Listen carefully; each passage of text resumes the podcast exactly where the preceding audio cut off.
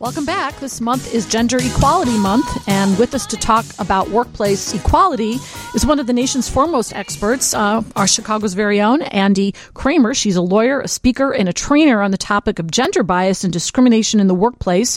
Along with her husband Al Harris, she's authored three award-winning books on this topic. The latest, Beyond Bias: The Path to End Gender Inequality at Work, is a must-read for not only women but men in the workplace, men who manage women uh, and women who manage themselves. So it's an excellent, excellent book. I highly, highly recommend it. And welcome to the show. Thank you so much, Karen. Okay, I've got to turn you up here. Now, let's say that again. Okay. There we go. Sorry, that was my fault. Not giving a lawyer a microphone is a really dangerous thing. uh, first, let's just talk to our listeners a little bit about how are women doing in the workplace when it comes to fair pay and also for promotions. Are we still lagging behind in that regard, and and and have there been improvements? Well, it's a it, it unfortunately it's a very sad story because um, uh, 20 years ago uh, women's pay parity with men was at 80%, and uh, 2022 it's at 82%.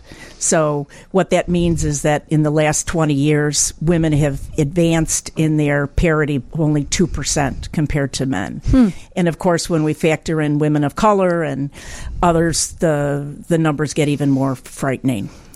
And did COVID really cause women to kind of fall behind in the workplace? I've heard that, but I haven't seen the statistics on that. Well, COVID has done two things for women one positive, one negative. The positive part of it is that uh, women who have uh, home responsibilities, childcare responsibilities, are in a position where they're able to uh, juggle both um, work and life. Uh, but the problem is that out of sight, out of mind. And so what happens is women are pushed more to the side. And so the studies show that the women are from COVID uh, have been um, uh, disadvantaged. So it, you know, I, I do family law work and I see women who, uh, you know, are married and they take time off to have children or they go part time or they just work, but they take on more of the house responsibilities, the children, the cooking, the all of that, just because they do, because it's it's traditional, or because they want to, or because they think they're better at it, or whatever the reason is, and they do it voluntarily and lovingly. But I always think to myself that that definitely impacts your your your pay. It impacts you per, almost permanently sometimes. And although you can't tell somebody what to do with their life, and you know, raising children is the most important thing you know in this world to do. So, um, what do you think? Is it possible to take time off? Is it possible to do all of this and still end up uh, on parity with with men? Well, that's a loaded question. Yes, uh, I know. but um, uh, at least acknowledging that, what I can say is that um, uh, women need to, if they're planning on taking an extended leave, then they need to do that with their eyes open because they're not going to then parachute right back into where they were in their careers. And um, uh, the penalties can be very severe for uh, being out of the workplace. Uh, but there are ways that women can um, uh, take family leave or, or uh, take care of their children uh, and still. Um, manage to uh, stay equal to the, the the men that they would view as their peers. But it's a hard haul. And how would you do that? I mean, what are some bullet points? I mean, I would imagine that it's not just that your your skill set, you know, and it's not just that you have a blank on your resume for a number of years, and maybe you're not going to be taken as seriously coming back into the workplace, but but even just the networking and and and and socializing with people who are in your field. When you lose that, you kind of lose touch touch with the people who can help you re-enter the workforce or or promote you. Well, you've actually answered your own question, which is that if you're going to take an extended leave, then what you really need to do is you need to stay connected. Uh, yeah, and I, that's really what the and that's really what the answer to that is. We uh, we connected uh, a little while ago. Uh, I don't know, some of you might know that I recently wrote a book that is going to be published this month called Killing Time with John Wayne Gacy. And in the book, uh, it's about my representation of him uh, at the very end in the death row appeals to try to st- save him from execution, obviously not to release him from, from prison. But in my book, I talk a little bit about my career. So the book is not just about Gacy, but it's about my career and how I was treated differently during the Gacy representation.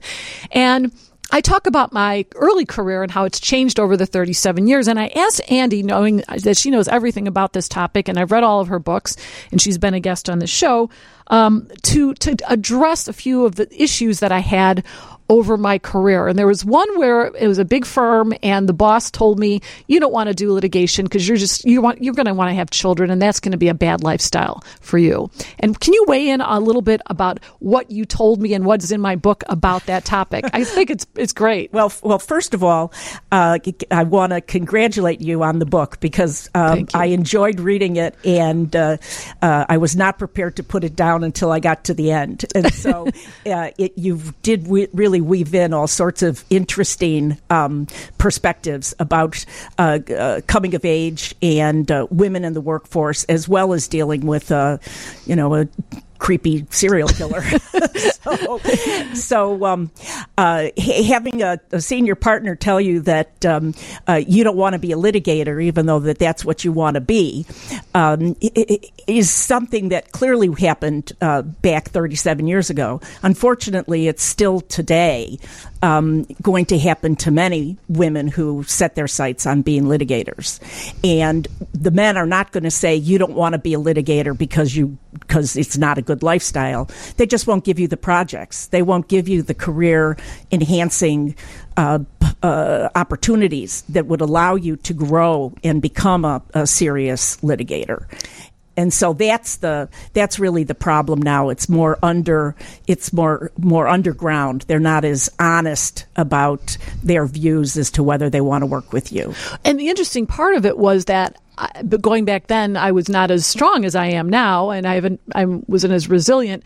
But I didn't really even get angry so much because I thought he was trying to do me a favor. I was trying to. I thought it was like you, you call. There's a name for it, benevolent. Benevolent bias. Yes. Yeah. So he was trying to help me. He was trying to say, Karen, you know, you're you're just you're going to want to have kids. Just you know, no, I'm not going to put you through this.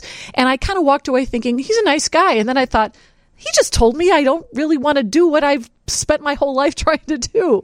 And it, the trick there is that what what and this applies to women and men who are um, uh, being tracked outside of what they want to do, which is you have to follow your dream. You have to um, understand uh, and push back. Um, if if he was never going to give you the opportunities that you needed, then you needed to make a change, which is what you actually did. Which is what I what I actually, what actually did. did. Yeah. Um, and and sometimes you can't fix the situation, then it's time to make a change. And you know that's so true. I hear like so many uh, listeners will t- text me or write me, and they'll say, "I've got this terrible thing in the workplace. My boss swears at me. My boss does this. My boss. What can I do?" And most of the time, I say, get another job. Get another job. And I know that that's wrong and that, you know, but you can't make people be good people and you can't make people treat you correctly. You can choose people, you know, in the workplace who are, will mentor you and help you and promote you and treat you fairly, but can't change people who aren't going to do that. Absolutely not. Unfortunately. We're here talking to Andie Kramer. Her book, uh, her latest book is Beyond Bias, The Path to End Gender Inequality at Work. And when we come back, we're going to talk a little bit about what you can do and what uh, your, your employer can do to try to get gender bias out of the workplace or at least diminish it uh, to the extent that we can. You're listening to The Karen Conti Show on WGN. Welcome back. We're talking to Andie Kramer. Her book, Beyond Bias The Path to End Gender Inequality at Work, is a great book. Andie, where can people pick up that copy of the book?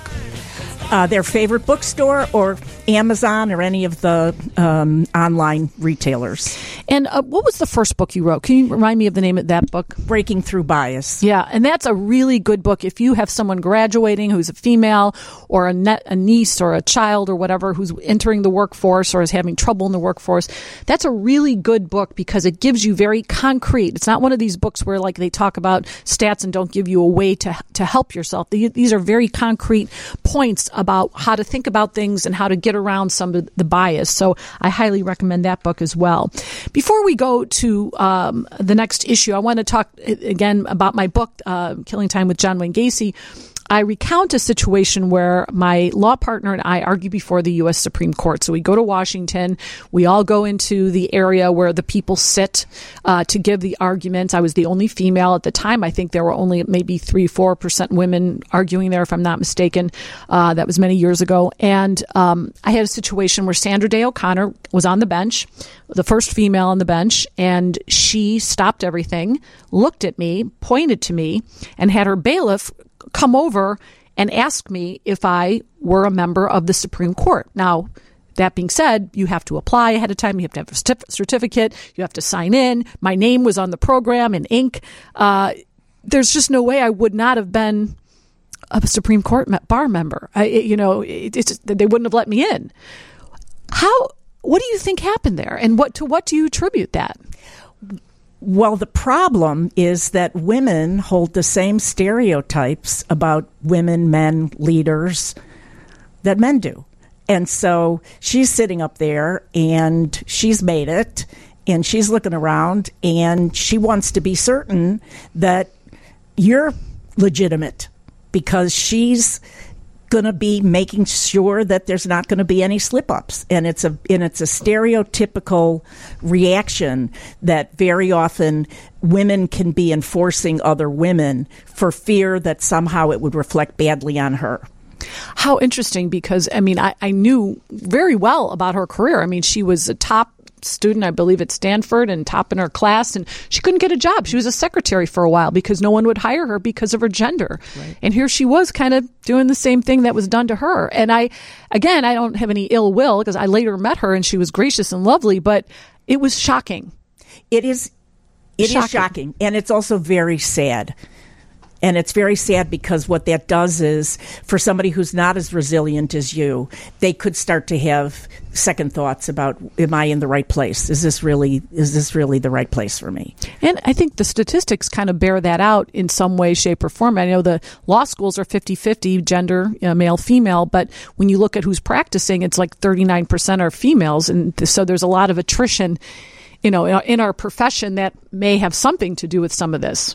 Well, absolutely, because um, uh, the studies show that women and men, when they start in their careers, have the exact same ambition and expectations and assumptions about their uh, career advancement.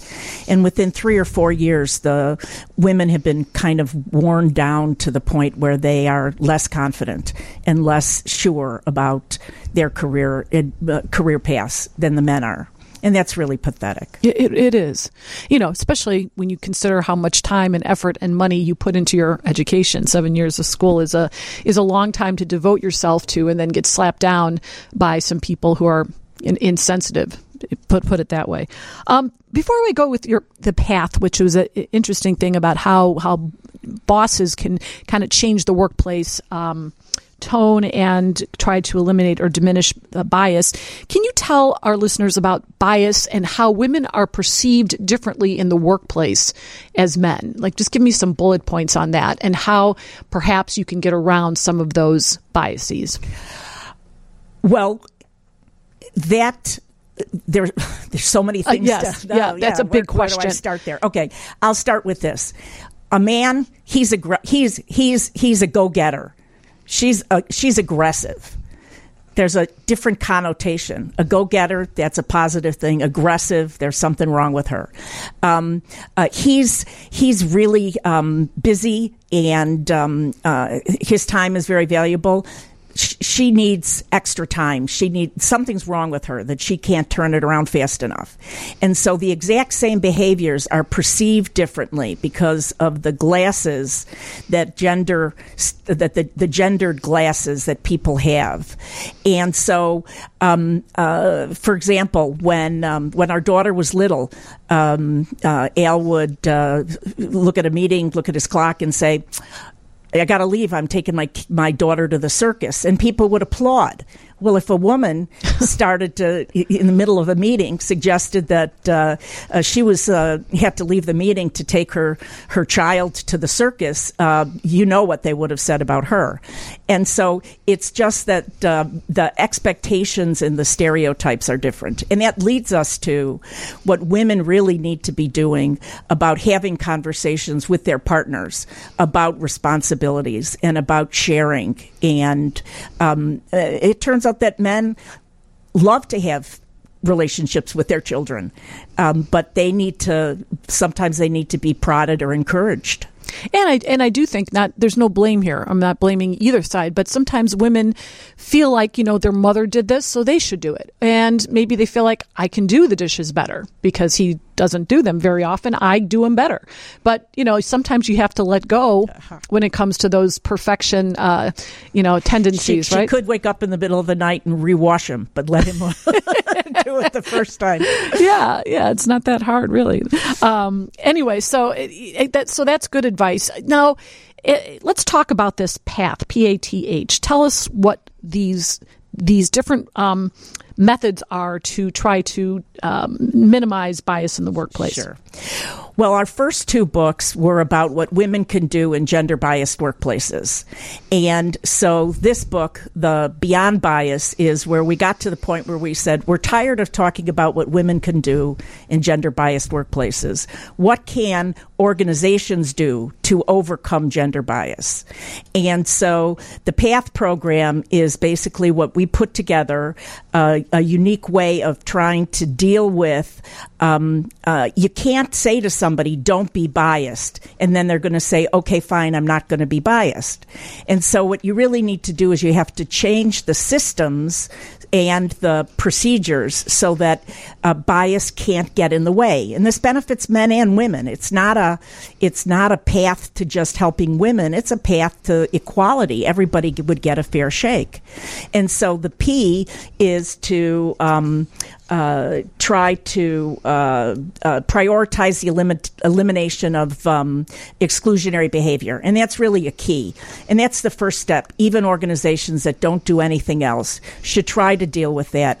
Everybody should feel welcome.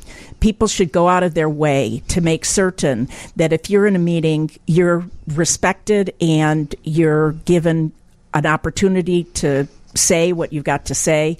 And a lot of that goes on to the leader's obligations that they need to be aware of what's happening. So let's just take a concrete example. You, there's a meeting where there's 20 people in a conference room what are the dynamics that happen that kind of nudge women out and what should a boss be doing to make sure that everyone is getting a fair opportunity to speak and be heard well one of the most obvious examples is very often that a woman will say something brilliant and nobody reacts to it. And then five minutes later, Fred says exactly the same thing, and they break out a golden chariot and carry Fred around the room. and she's sitting there with the smoke coming out of her ears. And so what happens there is that she needs to own her own accomplishment. She needs to own what she's what she said. Um, maybe it's to say something like, um, "Fred, uh, that was a nice summation of what I said a few minutes ago. Let's elaborate on that. But it shouldn't be her job. The the the leader of the meeting, other people in the meeting should have her back and should make sure that she does get credit. That's one example. Uh, very often, uh, women will be passed over and not looked at in the meeting so that, that conversations are going on. And so, one example um, that we have in, in, in breaking through bias is oh, just a woman stands up and goes to get a cup of coffee or whatever, but goes back and instead of sitting in her chair, she puts her hand on the top of her chair and she starts talking. They can't talk over you when you're asserting yourself in that kind of a way. And so there's ways that women can help themselves, but organizations need to be aware of this and welcoming all employees, all people. So, Andie, you know, I know here at WGN we have to take a uh, sensitivity training. You know, it's the video, and you have to listen to it, and and and then you take a little test. And I, I find them, you know, interesting, and and I know a lot of workplaces make them mandatory. Do those things help people in when it comes to gender bias? Most of the anti-bias training does not help advance the cause at all, primarily because most of the training is this is what a stereotype is, this is what a bias is, don't be biased. Well, you know, you could say don't smoke don't don't eat that. Don't do this don't do that. And it's not going to change your behavior. And so that's really what the path program's about which it is is to take take it away from the um, uh, the, the the the opportunities of people who may or may not be able to overcome their bias and just build systems that don't have bias baked in Let's talk about one more before we sure. have to go. Tell me one other thing that that that you have uh, in your PATH program. Well, one of them is treating inequality. The T for PATH is uh, treating inequality at home as a workplace problem. And the reason for that is that very often women want to, are as, are as ambitious, are as talented are some places more talented, uh, but they don't get the same opportunities because they have so many responsibilities at home. And so organizations need to think about be oper- uh, offering more flexible workplaces. Maybe there's some childcare that can be involved. And so again, this is not something that we would suggest is offered only to women. It should be offered to everybody and it does make a workplace uh, enrich it, and it does go a long way towards eliminating the sorts of stereotypes and biases that affect our workplaces today. I mean, you know, it just engenders uh, loyalty you know, from people. I, I know um, bosses that do nice things for their workers, whether it's childcare or flexibility or take a Friday off or do this or take an extra day of vacation. It goes such a long way to keeping good employees, which is, you know, I, am an employer and it's, it's hard to, to get and keep really good people working for you and, and make them enthusiastic and come to work and like their job every day. Absolutely. And the trick is that if they leave and you have to invest in somebody else, uh, it's an enormous expense as well as a lot of disruption. Absolutely. Andie Kramer, we ran out of time. We're going to have to do this again soon. I highly recommend your book, Beyond Bias The Path to End Gender Inequality at Work. And tell me the name of that first book for those people who are uh, in the workplace and would like to get some tips on that. Uh, the first book is Breaking Through Bias Communication Techniques for Women to Succeed at Work. All right. Thank you Thank so much you. for coming in and joining us.